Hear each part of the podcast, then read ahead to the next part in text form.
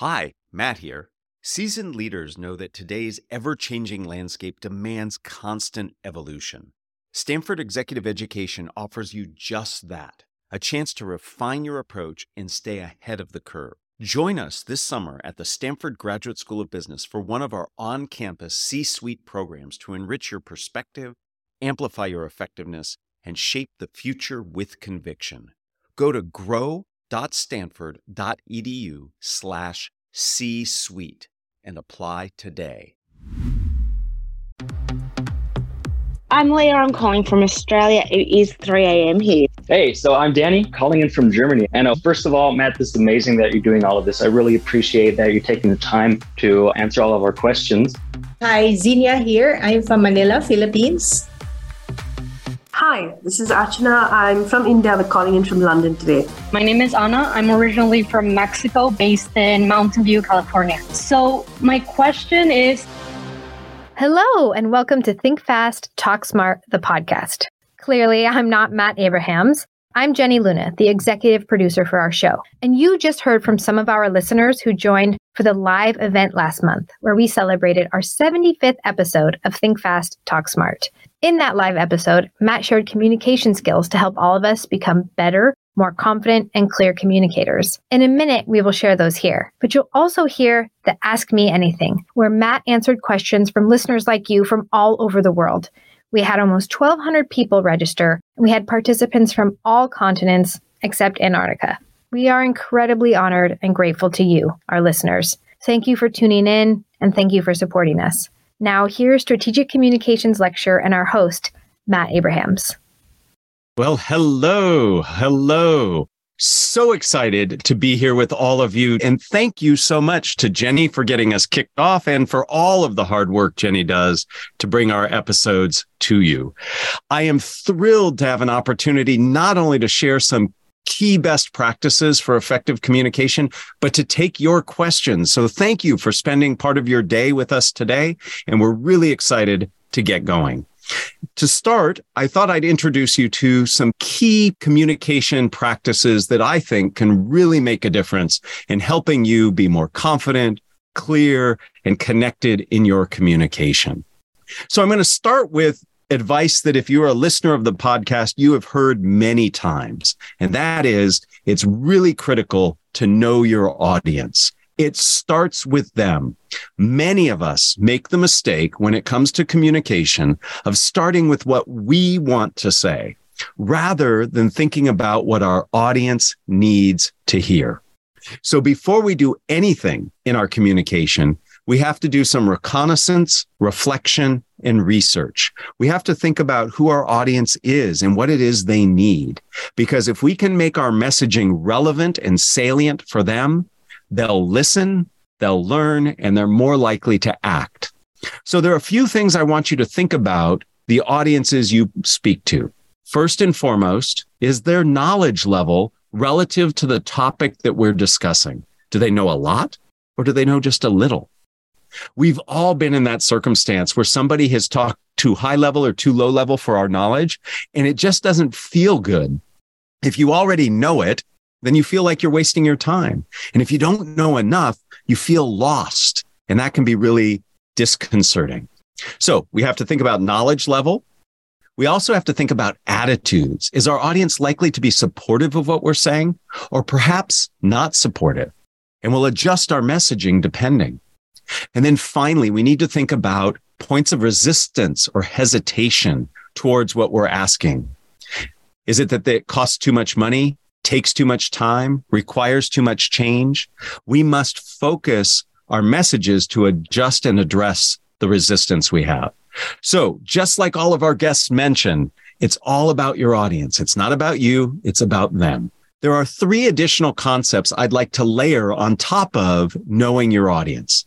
And the first is making sure that you have a clear goal for your communication.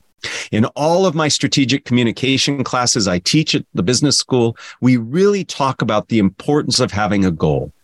Now, to my mind, a goal has three major parts. It's about information, emotion, and action. In other words, what do you want your audience to know? How do you want them to feel? and what do you want them to do as a result of your communication? And there's one added bonus of having a clear goal. It gives you a way to judge and assess the success of your communication. You know, when I go all over the world doing this work, teaching communication skills, I'll often ask people and I'll say, how do you know if your communication was successful? And you know, the most frequent answer I get, I got through it. As if survival is the best metric of success. Now, of course, that's ridiculous. The best metric of success is your audience leaving knowing what you want them to know, feeling how you want them to feel, and doing what you want them to do. So once you know your audience, you craft a goal. That goal leads you to structure a message. We need to put our messages inside a structure. Our brains are wired for structure. There are lots of structures you can use. And those of you who've listened for a while know that I am a huge fan of the what, so what, now what structure. There are many structures, but this happens to be my favorite. You start by talking about what it is you're discussing, your idea, your belief, your product, your service, your offering. And then you explain why it's important. Why is it important and relevant to the people that you're talking to? And then finally, with the now what, you explain what comes next. Maybe it's, let's have another meeting, or let me show you what I'm talking about, or what questions do you have? So it has momentum built in. I think the what, so what, now what structure is so powerful, not just for speaking, but for writing. You can write emails in this structure. The now what is the subject line, and the what and the so what are the body of the email. If somebody asks you for your feedback, the what is your feedback, the so what is why it's important, and the now what is what you'd like them to do differently or continue doing. Now, I want to take a time out. In my classes, I call this a meta moment where we look at what we've just done. I actually used this structure to teach you this structure, and I gave you some examples of how to use it. In fact, everything I've said so far has been in this structure. It's very powerful. Now, there are other structures that you can use, and I encourage you to find structures that work well for you. Having a structure helps you as a communicator because it gives you a map that you can remember, and it helps your audience because it packages things up in a logical, ordered way, and that's what our brains like. So we start by knowing our audience.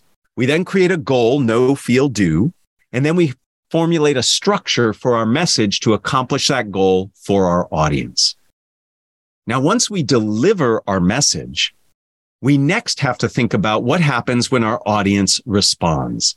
And so my final tip and trick is to leverage paraphrasing. I think paraphrasing is so important.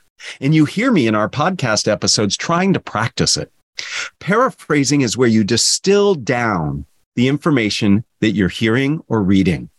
You want to bring it to its essence. In other words, it's the bottom line of what you're hearing. And this bottom line allows you then to connect or question for what comes next. So we don't just paraphrase to paraphrase, we paraphrase to then move on. So I encourage all of you to think about paraphrasing, and you can practice this. When you're in a meeting and you're not talking, or it's a topic that's not directly relevant for you, be thinking to yourself as you're listening to others communicate, what's the bottom line? What's the takeaway? When you're reading something, challenge yourself to say, what's the bottom line here? By drilling that, just like if you're learning a new sport and would do the drills in that sport, this trains you to do it well. It really helps you focus. Now, paraphrasing can be used for many things. One, it's a great way to signal that you're listening and to validate others. So, for example, if you're talking and ask me a question, I can paraphrase that question. One, to validate, yes, I heard you. Thank you. But I also validate the fidelity or accuracy of what I heard. There's no sense me answering a question you did not ask. So by paraphrasing, you can say, yes, Matt, that's the question, or no, I really meant this.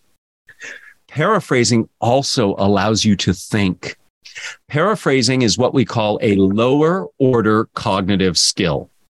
What that means is that I can paraphrase and still be thinking about what I want to say next. So it's a wonderful way to buy yourself time. And then finally, I think paraphrasing is perhaps the most polite way to interrupt somebody or to move a conversation forward. We have all been part of meetings or presentations where somebody goes on too long. And what we really want to say is, please stop or shut up. We've heard enough. But that's not appropriate. So what we can do is we can paraphrase. We can highlight something of value or importance that the person has said, name it, maybe even comment on it, and then move on. So imagine I'm in a meeting and somebody in the room is talking too much and I'm the leader of the meeting. I might highlight something they say. I might say, oh, cost is really important. In fact, Jenny, I'd love to hear your thoughts about cost. Do you see what I did there? I interrupted the person, validated what they were saying about cost, and then I literally took the content and moved it to somebody else. So I've just told that person and everybody else in the room, we're moving on.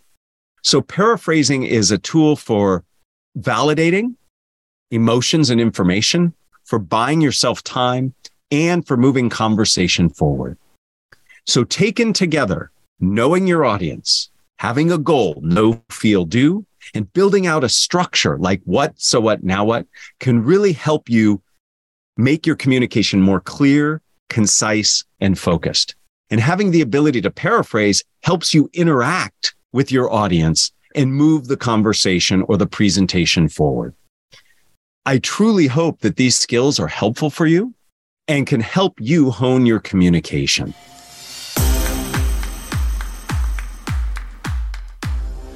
Hi, everyone. It was amazing to be live with our Think Fast, Talk Smart community. Thank you to those of you who joined us live, and thanks to all of you for tuning in now.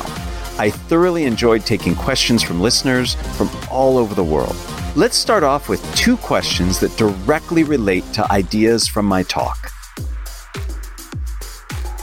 Hi, Matt. This is Matteo from Switzerland. You have shared tons of great communication advice through Think Fast, Talk Smart. But what is the worst communication advice that you have ever given or received? I leave the choice to you. I'm going to talk about that I've received. Now, I certainly know that I've given bad advice, for sure. But the worst advice I have ever received was when somebody told me to memorize everything that I was saying and to practice it at twice the speed that I would normally deliver it. Their argument was, if you can speak your talk twice as fast memorized, then you really have it. Well, that just goes against everything I know to be true and personally feel comfortable with. Memorizing is a huge trap. While you think it's helping you, it's actually working against you because your brain is focused on what you've memorized. So half of your attention is comparing what you're saying to what you were supposed to say. So you only have half of your focus on the actual saying of it and connecting with your audience.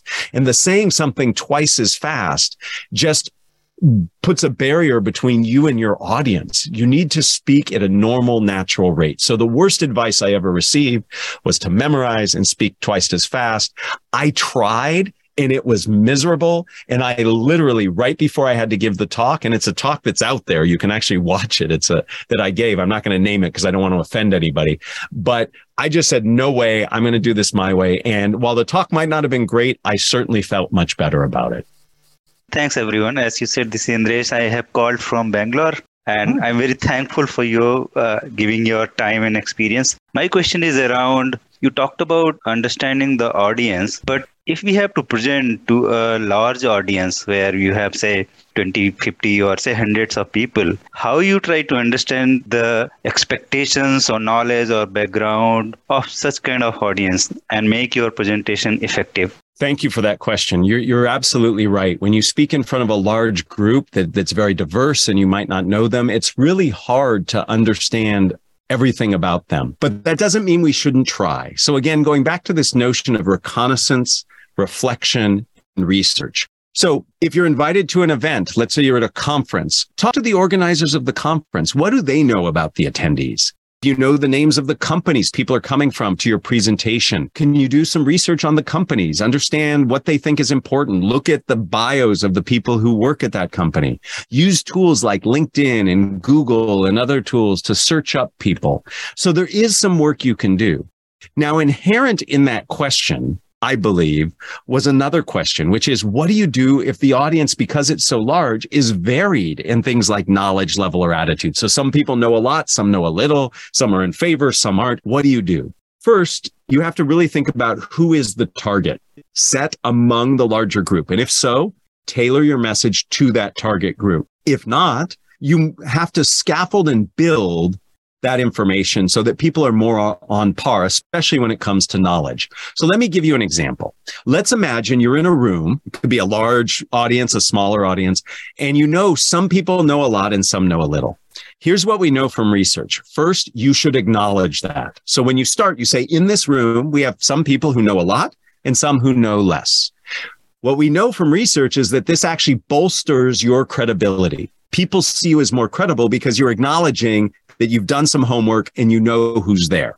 The second thing you should do is let people know that you're going to spend the first few minutes of your talk, of your presentation, of the meeting, scaffolding or building some foundational skills, and then you'll get to the deeper level. This does two things for you. The people who don't know a lot are very thankful because you're going to help them learn. And for the people who do know a lot, you just told them that they have to wait just 2 or 3 minutes to get through that rudimentary stuff. So they're going to stick with you.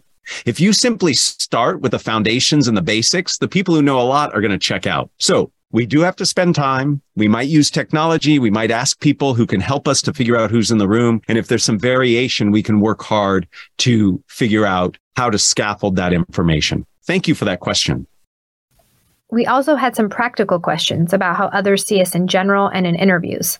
Here are the questions and Matt's thoughts. My name's Anish. I'm calling from the UK.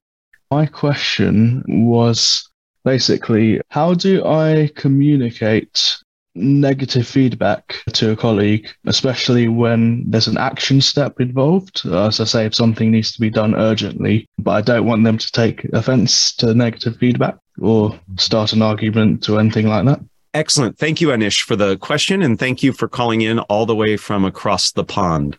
So feedback is a really challenging situation, especially when it's constructive or critical. My perspective is that feedback is actually an opportunity to problem solve.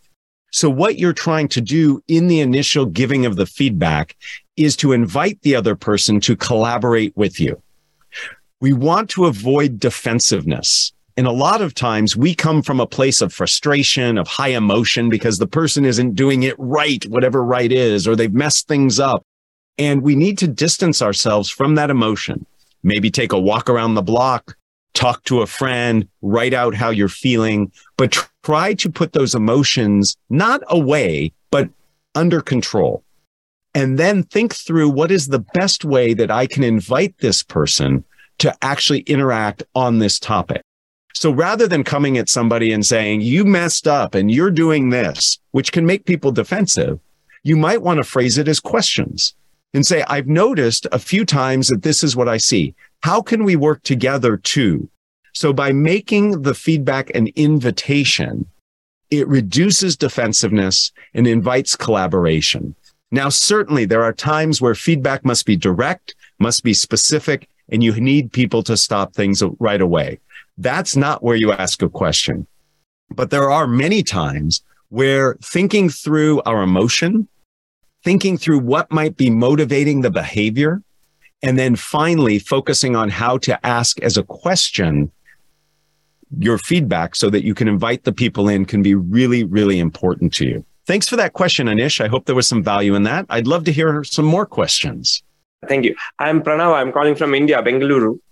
They say first impression lasts. And how would you make your first impression? Some say start with a story. Some say start with a humor. Some say start with a quote.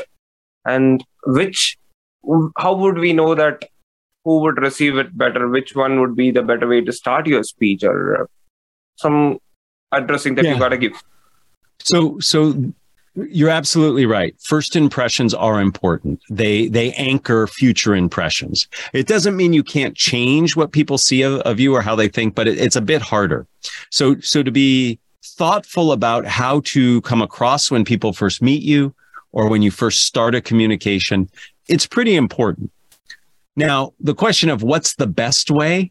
You know, my MBA students get very frustrated with me because I get a lot of questions like this. And my answer is always, it depends. It depends on what you know about your audience.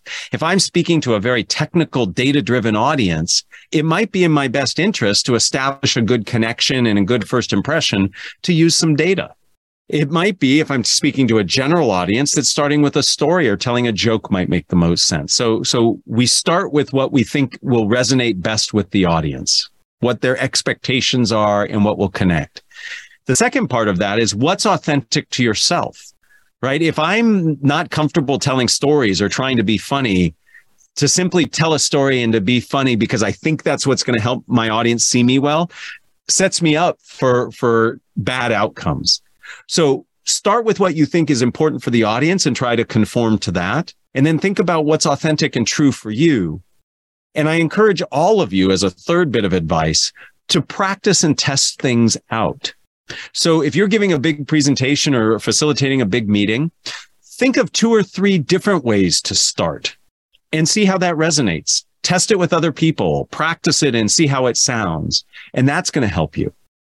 What I will tell you is this, and anybody who knows me has heard me say this, my biggest pet peeve, the thing that bothers me most about all communication, is how people start meetings and presentations. I think it is a bad idea and just plain ridiculous to start presentations and meetings by starting with, "Hi, my name is, and today I'm going to talk about." Boring, banal, and often really silly because I'm in front of a slide that has my name and the title of my presentation, or somebody has an agenda that says the same thing. I think you should start all your communication just like action movies start. How do action movies start? With action. Ask a question, tell a story, take a poll, then introduce yourself.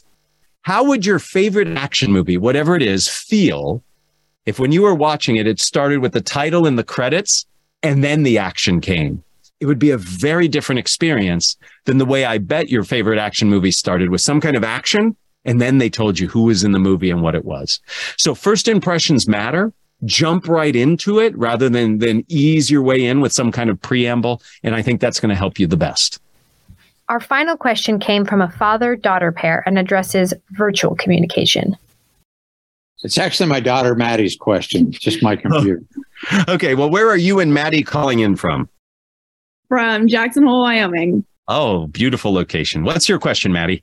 Has the advent of Zoom meetings changed your approach to communicating in virtual groups?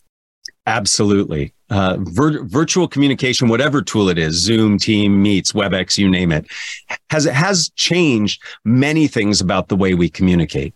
Now, some things stay the same. You should know your audience. You should have a goal. You should leverage structure. But a couple things become even more important. Let me name them. The first is being concise. Virtual communication has mandated that we be more concise and clear. Why? People are more easily distracted. And as many of us learned during the pandemic, we can cram in more communication in a day. Many of us had many more meetings and did a lot more communicating when we were in the pandemic. So you have to be more concise and clear. The other thing that virtual communication has mandated is we have to be more engaging. When we're physically in a room together or sharing the same space, I can read cues and clues from you that I can't when we're virtual. So that means I have to manufacture opportunities for me to see if you're tracking, if you're interested, if you're engaged. So I might use some of the tools that something like Zoom or Teams provides. Like I'll take a poll, I'll have you use the chat, I might use a shared whiteboard. These are all engaging techniques so I can get information that if we were in person, I could read just by watching what you pay attention to and how you respond. So Maddie, it has dramatically changed the way we communicate, yet some of the things still remain the same. And the reality is this, virtual is not going away. We're going to be more hybrid, which I think is even more challenging, where you've got some in the room and some on the Zoom, and you have to balance that out. But the ideas of trying to be engaging, more clear and concise still remain. Wow. Great questions and a great experience. Thanks again to all of you who joined us live, And a big thank you to all of you who are listening in now. We are always excited to hear from you.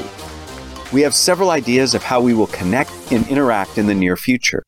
For now, please register for our Think Fast, Talk Smart, the newsletter by going to stanford.io/TFTS newsletter. Follow us on Instagram, Twitter, and LinkedIn, and please invite your friends, family, and coworkers to listen in. Hi, Matt here. Quick question for you. When was the last time you took a step back from your daily life and took the time to invest in yourself and your education? For a lot of us, it's been a long while. But here's the truth. Great leaders never stop learning. If this sounds like you, I encourage you to explore Stanford Executive Education programs. These programs are jam-packed with insights from Stanford GSB professors and bring together top leaders like you from all around the globe. Explore Stanford Executive Education programs now at grow.stanford.edu/learn.